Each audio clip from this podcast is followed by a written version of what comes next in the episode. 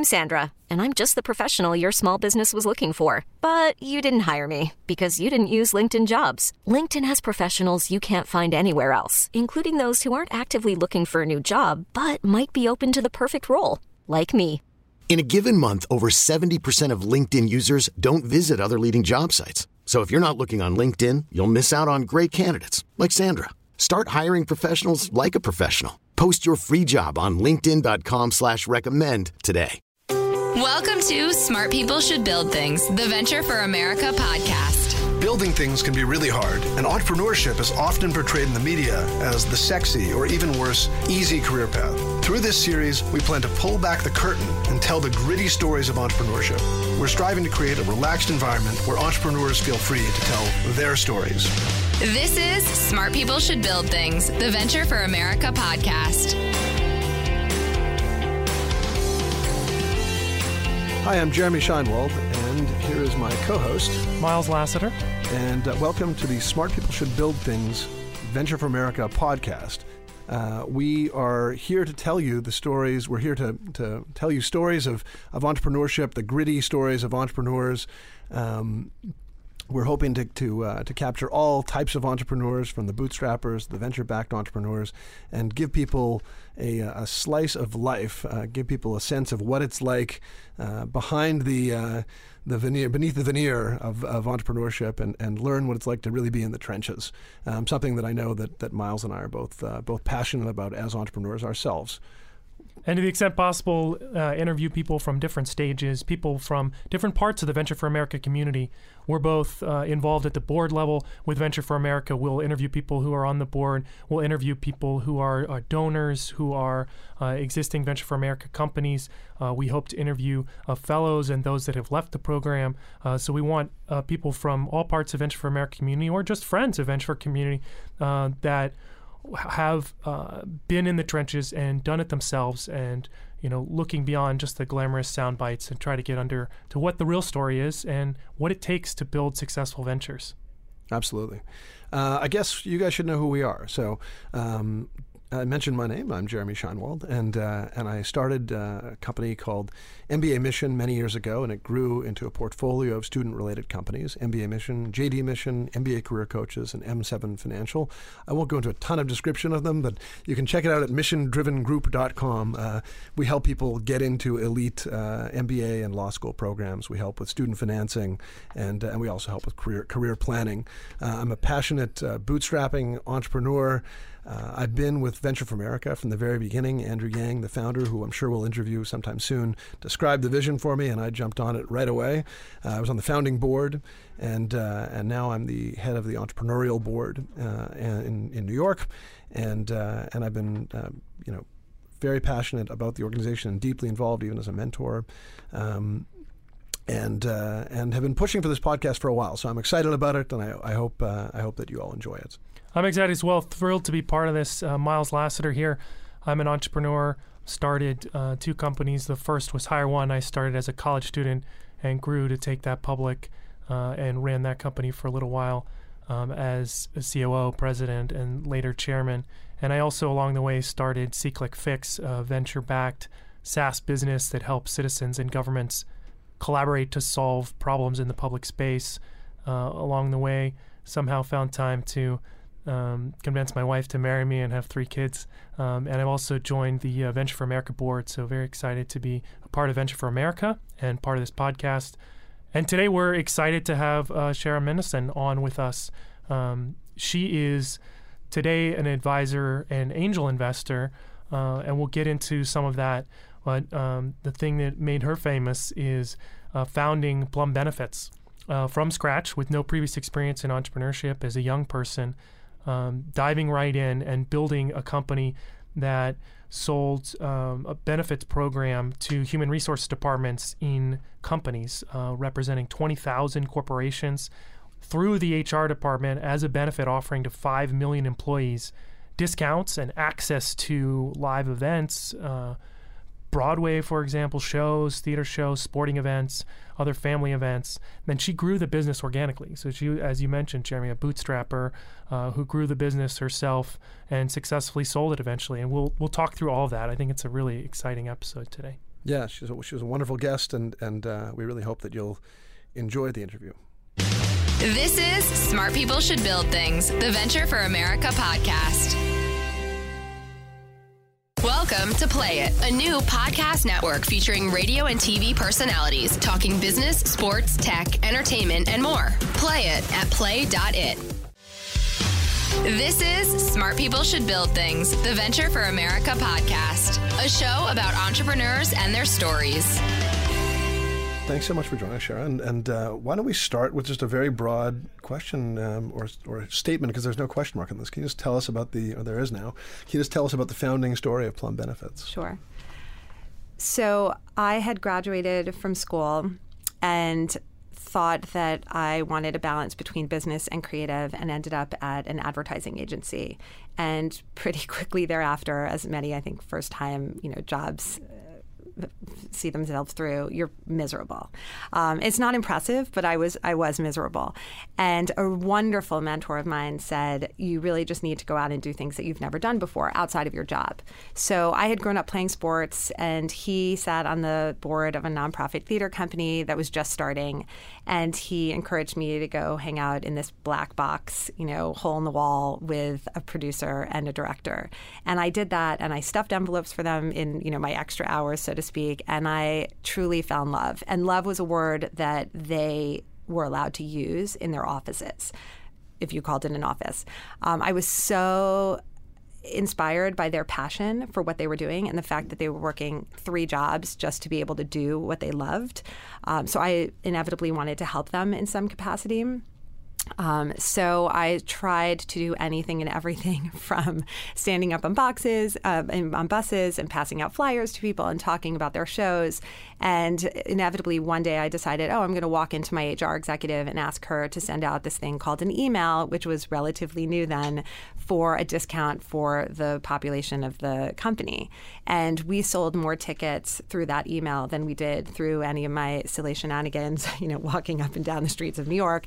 And I realized, huh, maybe I should do that for another theater company and another theater company, and quickly was calling on HR executives and quitting my job. And at this point, uh, you were still only a few years out of school, right? So yeah.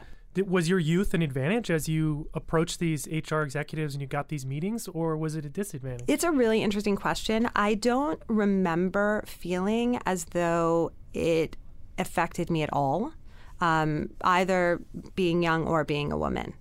Um, I think my youth was helpful in that, and especially because I didn't have uh, a serious career prior to starting the company, I think it was helpful in that I didn't have any preconceived notions of how this was supposed to go down. So I was really creative about my solutions and I was obscenely optimistic. Um, but I don't, I, I don't remember having any. I really don't. I don't remember having any uh, serious challenges. I, I, do. I do have a couple of unfortunate or disgusting stories as a woman, but I kind of just set them aside and just felt sad, really, in those moments, not for myself, but that anyone could um, judge in that way, and then just moved on pretty quickly.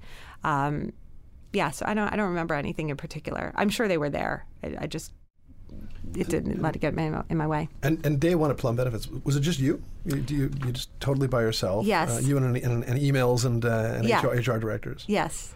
Um, it was me and multiple fax lines, to be honest. So this was, you just reminded me of this story. Um, we, at that time, we, I say the, the constant we, but I basically, as a marketing effort, realized at that time fax broadcasting was legal.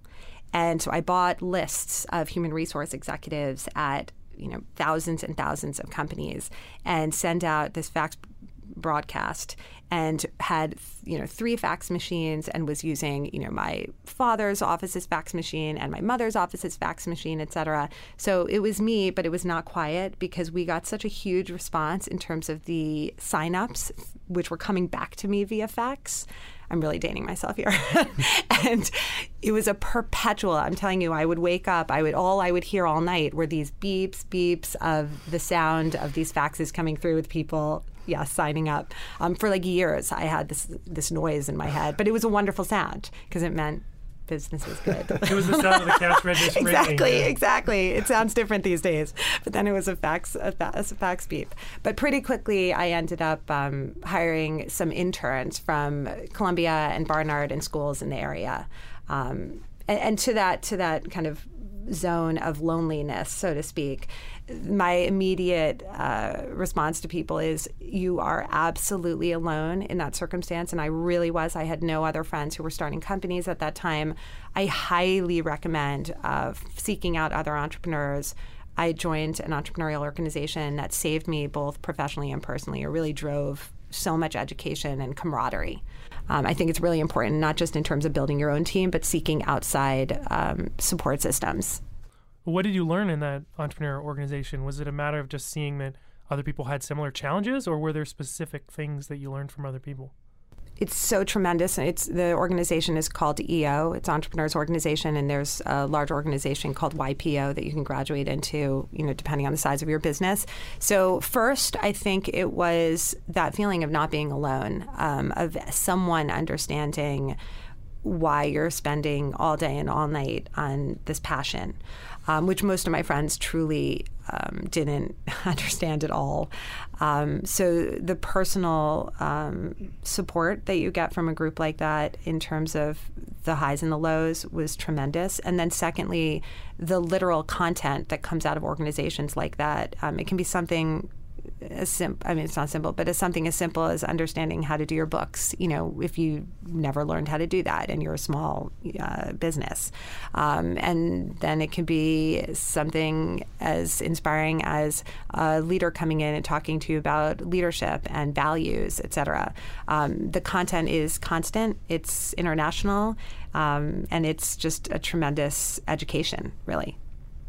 You described that you, you just said that you were insanely optimistic. Yeah. Um, was there uh, were there any naysayers? Was there anyone, anyone who discouraged you from leaving a, a, stable job to, to try something that was risky?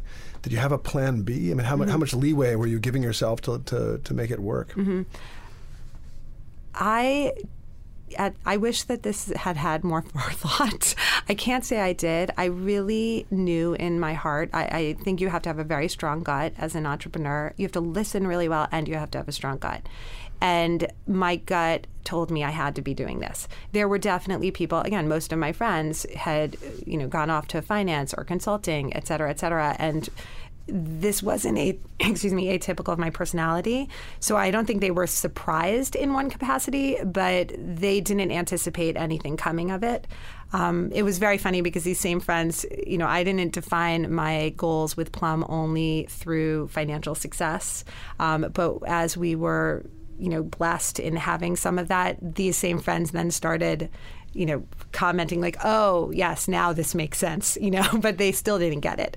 Um, so I would say they just didn't understand. And then there were definitely naysayers. There was one um, memorable moment with a um, very strong personality and successful entertainment executives who literally threatened me. Um, I was so excited when I got his call because I had cold called him. And he literally threatened me on the phone to the point where I was physically shaking, but after calming down, I realized, wow, I must be doing something really great if he's that worried about it. Um, so it was, a, you know, stories. Stories, yes. Wow, that was and that was early on. Like- oh yes, I was still working out of my apartment. Wow. Yep faxes in the background. That is confirmation you're yeah. on the right track. so you also mentioned your friends that your friends were not surprised that you were doing this kind of behavior. What what does that mean exactly? You know, it's it's. I was always um, responsible, very responsible, but um, I always found my own path within whatever we were supposed to be doing. So, as an example, I had an unusual college career. Um, I logistically graduated from Middlebury and that is correct on my resume. But I went into school with a lot of extra credits, and by the end of my sophomore year, I knew I needed a new experience, and I knew my education needed me to leave the traditional four year even though again that was supposed to be the best four years of my life, you know, according to my friends who were in it then. So I left and I basically traveled and took classes all over the place for a year and a half, and then came back and graduated with my class um, at the end of that time and.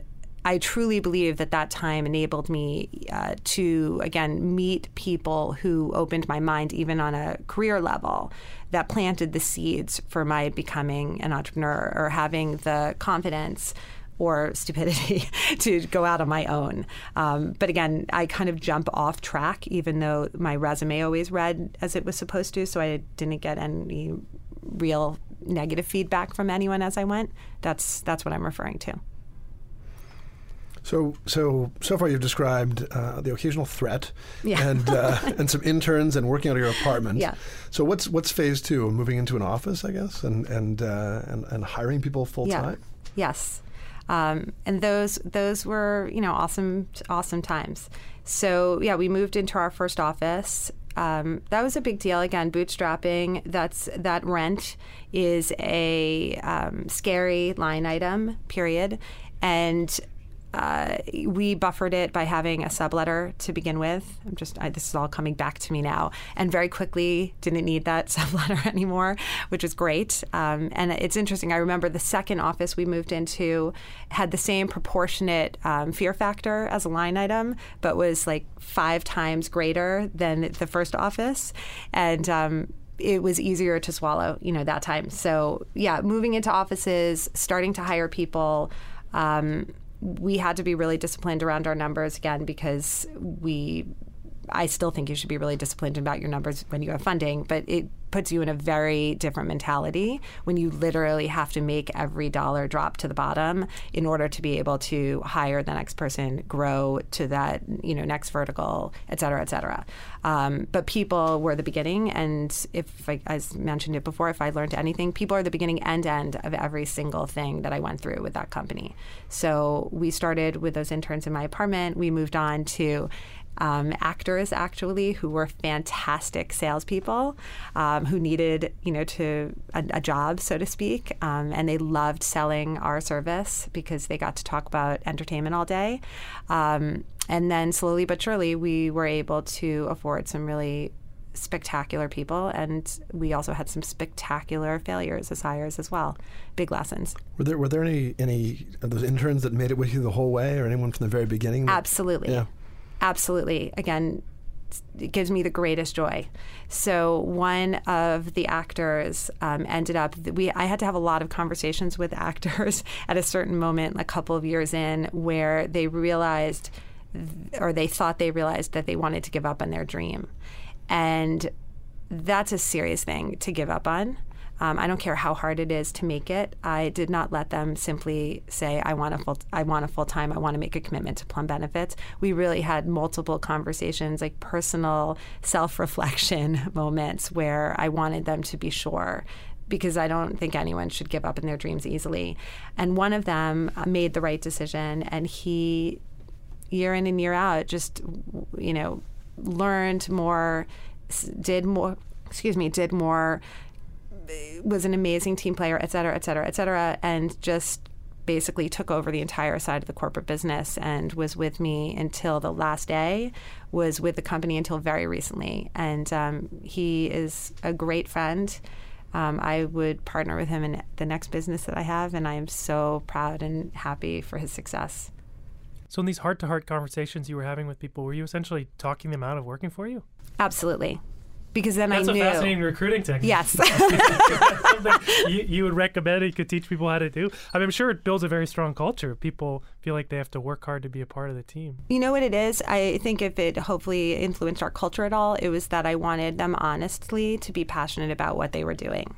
And if that meant they were going to get behind Plum Benefits, fantastic. If that meant that they had something else outside of the office that they that was really their big dream, then we were going to figure out a way of um, finding a perfect position for them within the company so that they could still pursue that dream.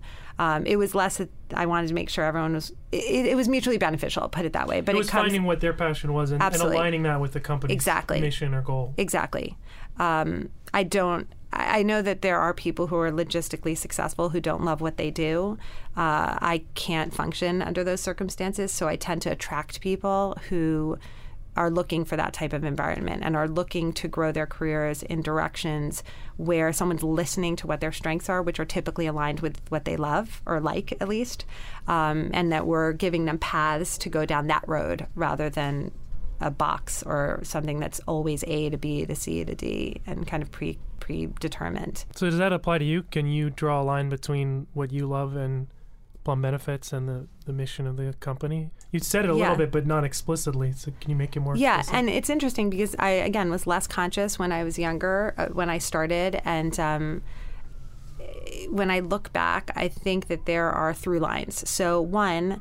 Um, when I was at the advertising agency, and even beforehand, I was promoting clubs, and um, I realized I love cer- certain business models, and I always need them to be um, about people, like getting people together, getting people. When I was younger, again, it was to go out, right? Then it was to get out there and explore entertainment. But it is a communal experience, number one, that I'm giving them, hopefully. And number two, um, in terms of the business model, I was going to clubs because they had quote unquote excess inventory at certain times of the night and needed to. Uh, you know, push new people into those spots. Uh, my business model was exactly the same. There was excess inventory. We needed to put butts in seats, and I had access to, through corporations at that point, a large network of people who were looking um, to go out. So I think um, I'm still attracted. It's like the Uber model. I'm so attracted to yield management in general over and over again, and I'm attracted to marketplaces, and I'm driven by the desire to help people, you know, enjoy themselves. I know that seems really broad, but it's true. This is Smart People Should Build Things, the Venture for America podcast. Welcome to Play It, a new podcast network featuring radio and TV personalities talking business, sports, tech, entertainment, and more. Play it at play.it. This is Smart People Should Build Things, the Venture for America podcast, a show about entrepreneurs and their stories. So take us through the uh, continue with the evolution of Plum. So now we're in an office. Yeah. We got some interns that are that are turning to professionals. Yeah. Um, you know what what happens next? I mean, what, are, were there any risky hires? Any any major investments that you made? Um, you know, were you were you constantly checking the checking the bottom line every day, like that fax machine, or the, the top line, I suppose, but also the bottom line every day, as you described throughout? You know, give us a little bit of that vision. Well, in terms of that, yes. Um, I was very disciplined around the numbers. Um, I had a mentor early on, and again, I didn't have an MBA or background in any of this, who every Friday I would bring my numbers and we would walk through them. And he taught me how to look at them as a story of what was going on at the company, not just from the numbers for the numbers' sake. So I loved the numbers, not just because they told me when we were doing well or when we were, you know, needed to address something, but because they actually drove a lot of my ideas. Um, or at least knowing that we had to have a brainstorm in certain areas. Um, but because of that early discipline, as technology grew and as we could afford, you know, to have certain platforms in place that were giving me yes, daily. If I wanted hourly, I wouldn't say I was looking at them hourly, um, but daily for sure, weekly for sure, monthly for sure. There was a lot of disciplined action around looking at those analytics, um, and it was completely transparent, you know, to everyone at the company and accessible to everyone at the company. Um, I I think that was. I, I don't know how you can be successful without looking at that. I, I I unashamedly uh, look at no, look at those numbers probably three times a day myself. So I'm always in interested in how paranoid people are about these things. Yeah.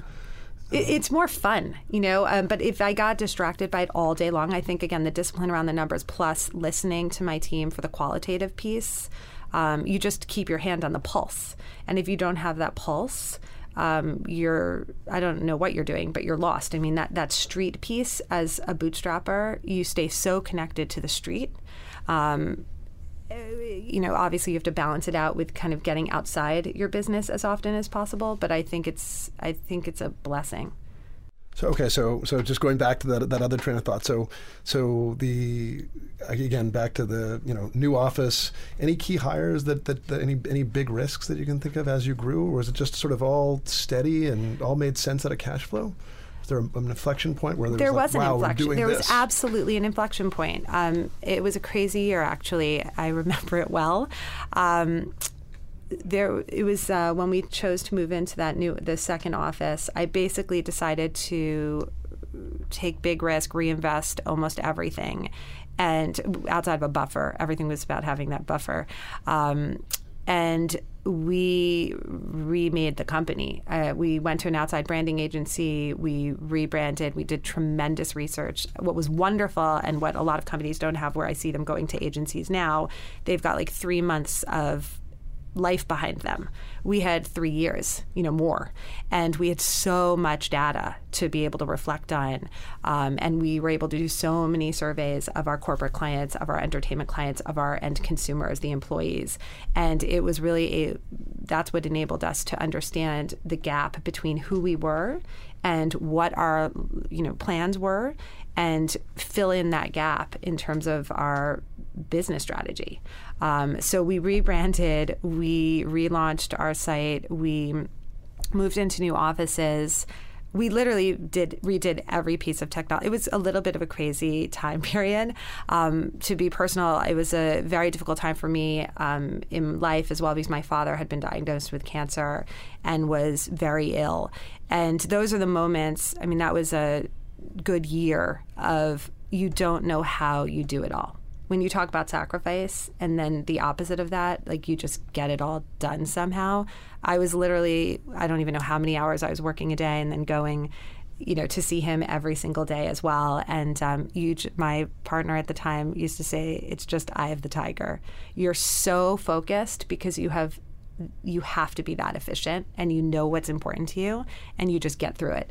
Um, so that was talk about highs and lows. That was an amazing, amazing year. Lots of um, lots of celebrations at the office for the work we did, and lots of learning on a personal level. What gave you the confidence to bet so much and put so much back into the business, particularly with things happening in your personal life and so many pressures on you? Um, you know, it's so interesting because people always ask that, and you've asked it in different ways today. I don't think I thought anything else could be done, if that makes sense. There's just no other way. So if you have this desire to constantly be reaching your potential or for the company to reach its potential for your team to reach its potential you have to keep growing you have to keep pushing yourself so that meant resources and that was the same inflection point that we referred to previously around should i or shouldn't i have taken money should i have been absorbed by a larger company to help us basically grow that would have been the reason behind that move um, so it was either we're going to do it on our own. We're going to maintain control, and I have to personally invest, or again, the company is reinvesting, or I go to the outside. And that was the decision I made. But there was really no choice about it. Otherwise, we would have also competition, everything, things, factors are going to change, and you're going to be gone. Um, I mean, that's the way it goes.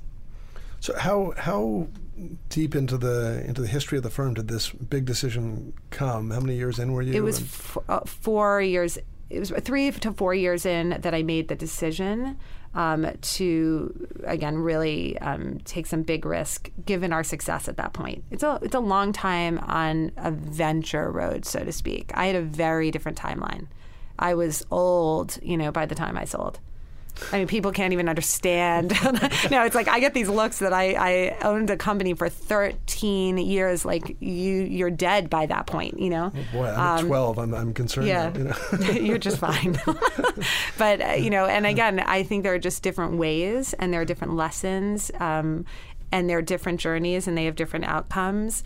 Um, I do wish, looking back, as I said, that I may what that money may have enabled me to do was learn faster, grow faster. I also may have been out of business because my, if we didn't hit everything at the right time, you know, our we we may have gotten the better of ourselves. Um, but I would have loved personally in that same period of time to have been able to have had two companies, just so I could have applied the lessons of the first to a second, because I think that second time. Um, it's just you have so much more knowledge. It's it's invaluable what you learn in your first round.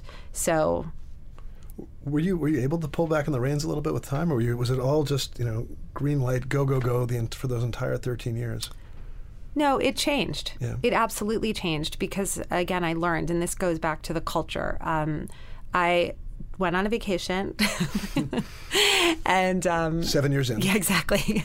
Um, you know what? What actually taught me the most, and this happened much earlier on, because of those HR executives as our clients, um, and I, again, inherently was learning about company culture. Something called 360 evaluations came up very early on, and I again give myself credit there that I did put them in place when I had like you know five people, I think, and it, the feedback was uh, pretty frightening pretty fast in terms of how much growth I needed to do to go from being a disaster on a managerial level to hopefully a better manager and then one day striving for true leadership.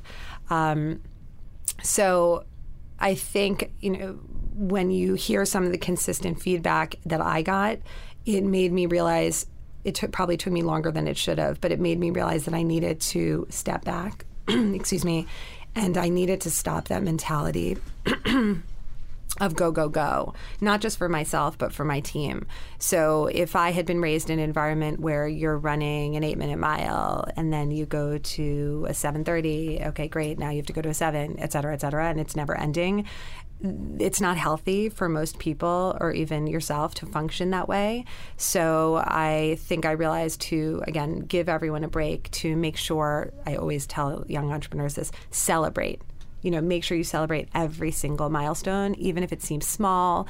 Um, it's not just about that exit. It's not just about hitting whatever it is at the end of the year. It, every single success, and even sometimes the challenges, should be truly like celebrated. Um, so no, I was that mentality, and I hope I changed it. Well, here's to celebrating more. So when you did finally get to celebrate that exit, what was the thing or the reason that brought it about? there were a confluence of events. So, first of all, the flash sale slash yield management, all that whole kind of market had grown so tremendously, and there was a lot of activity going on, um, and a lot of interest in companies that had been around for a while in that space. Um, so I knew that it might be somewhat opportunistic to go out to market at that point. Um, secondly, and I'm very transparent about this, I learned, as I said before, I would have loved to have done two. I'm all about the experience. So I would have loved to have done two, and I knew that I was ready for a different medium um, to for personally to grow.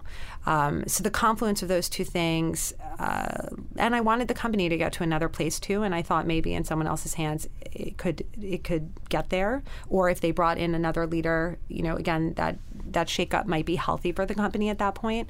Um, so we went out to market. It was it was uh, not an easy decision to come to because it's your baby. Um, and again, after 13 years, I'm joking. it's it really was a huge part, if not you know the majority of my self definition. And I thought that was an unhealthy place to be in uh, as a person. So it was. I got lucky in the sense that again, opportunistically and personally, the confluence of all those things came to me um, hiring a boutique bank and kind of putting us out there. Um, and we were, you know, I feel very lucky. Was there anything that surprised you about that process as you were working with the bank and going through the sales process? Um, you know, I wouldn't say surprise. I, I think I wanted to go through that process again. I didn't have an MBA. I didn't come from a finance background, and I appreciated what I learned um, from the from the team that I had assembled, what, my lawyers, my accountants, the, the bankers. Um, I guess what I always, I remember one lesson actually. Um, what I always am reminded of when I hired my first, you know, high level executive that didn't work out, that type of thing. I had it in my head that I that they knew more and they do, um, that I needed them, and you do. Um, but there's something in your gut in certain moments, even if that executive has 20 years of experience, even if they come from you know a much bigger company where they had you know huge teams, et cetera, et cetera, and you're only 25. Um, and the bankers had done how many deals, et cetera, et cetera. You know, I kept saying this to myself. There's a moment where your gut says, I'm not sure this is the right direction, or you're questioning one thing. And it took me a couple of mistakes, you know, with, again, some team members that I had hired at a certain inflection point in the company. And you only have one time to do your first big deal. So I, there was a moment in the deal where I wanted to pick up the phone and call the chairman of the other company uh, because I knew I could make the deal.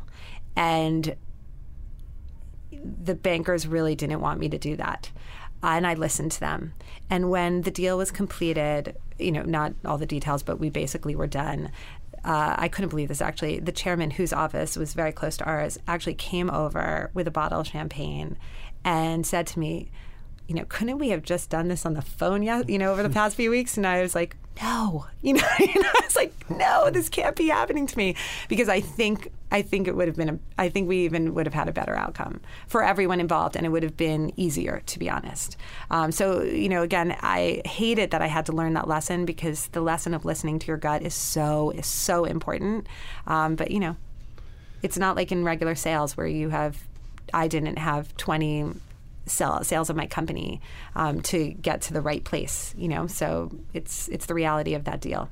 And, and you wanted to do the deal, but um, I imagine that your hand was trembling as you signed those papers. Was, was that the case? It wasn't. No. It wasn't. I was really, really happy with everything that ended up happening. I was um, truly excited about the next phase for the team. I was excited about the next phase for me. I felt like the company um, that was acquiring us had similar value system, even though they were very, very different company. Um, so I actually was really every we had a lot of celebration. In fact, it was four years ago, as frightening as that is, to the day on March 18th. Um, I left the company a year later, but uh, March 18th, and I still um, ensure that I celebrate that every March 18th. So, so, so, d- describe to us what you built on sale day. Where, where were you guys as a company on that day? Uh, we were at close to 20,000 corporate relationships. We were you know, some of this actually is still uh, they, they, don't publicize their numbers, oh. um, but we were selling, uh, you know, millions of tickets. Um, and in terms of my team, this is actually a surprise to everyone because they think the company was always so big in terms of our infrastructure, but we, and because of how well known the brand was, we actually only had 30 people. I mean, it was a very, very, very small team. We also, again, because of the bootstrapping, outsourced a lot, um, but there were only 30 uh, people logistically on our team. Um, and what have you been doing since? Uh, so I took some time off and, excuse me, traveled. And then when I came seven back, years worth of vacation, exactly, exactly, um, had a blast. And when I came back, um, I knew that I wanted to stay in touch uh, with the entrepreneurial community. So the scene in New York had grown so much um, in the time that I had, just about the time that I was selling over the past few years. Um, and it's an, it's a very welcoming community, especially I think to someone on paper, you know, where they're looking for women specifically, I think, to uh, be role models today and who have started, built, and sold. Um, and again, I think that's on paper. You know, people have a lot to offer and some, you know, it's not as big or as small as someone might see on paper. But no matter, I came back and was very lucky in that I was able to very quickly get involved with a bunch of accelerators as mentor. Um, I started personally investing um, in entrepreneurs that I believed in. I found a wonderful organization called Venture for America that I'm now part of. I think I've heard um, of that one. Um, and truly, that mission could not have been more aligned with everything I believe in. I mean, it is Andrew and I share our story. I mean, our story is exactly the same. You know, where where do you go at the end of school? Are you going down that path towards finance and consulting, and there are great things about that, or are you going to go become passionate about building something? And when he and I first met, um, and I think it all is outlined in his book, you know, perfectly. I it, it was, um, you know, usually I think people are looking to seek out certain board members. I was like pitching Andrew, how can I get more involved, you know? So my, my life is still very much um, surrounded by entrepreneurs.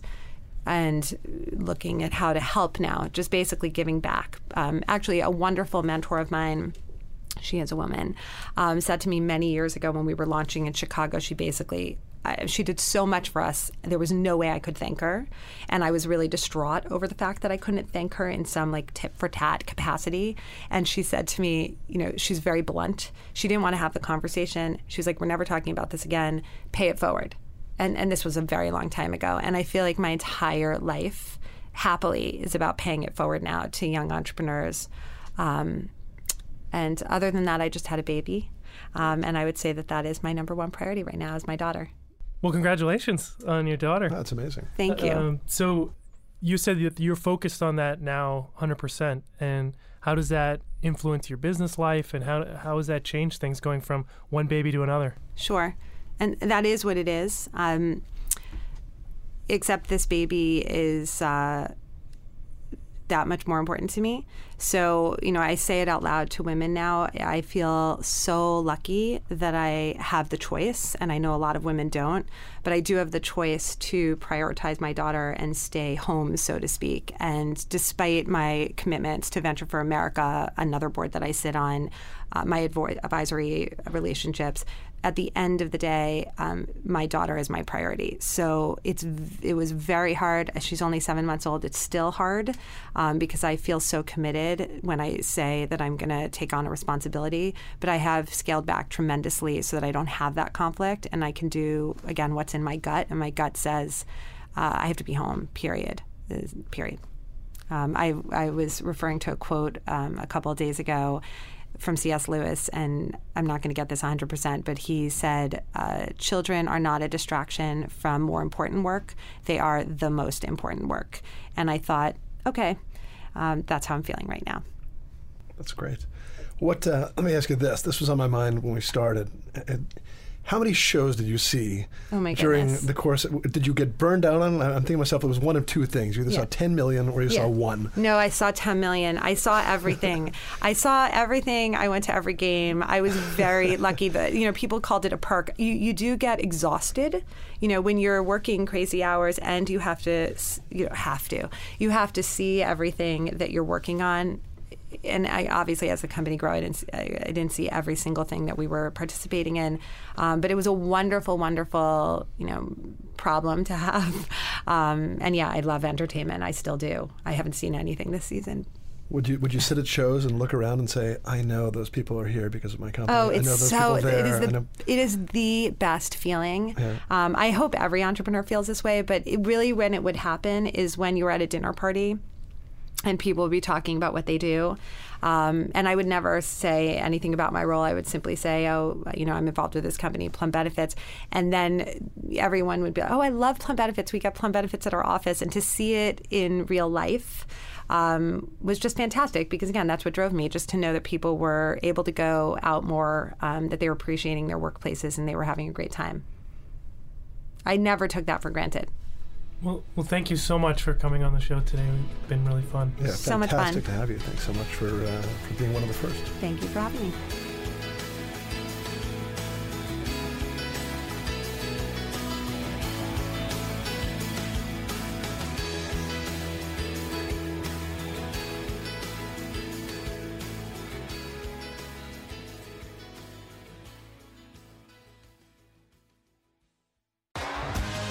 T-Mobile has invested billions to light up America's largest 5G network from big cities to small towns, including right here in yours.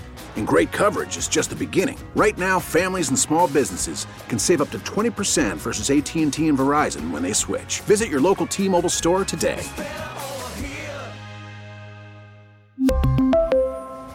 Plan savings with 3 lines of T-Mobile Essentials versus comparable available plans. Plan features and taxes and fees may vary.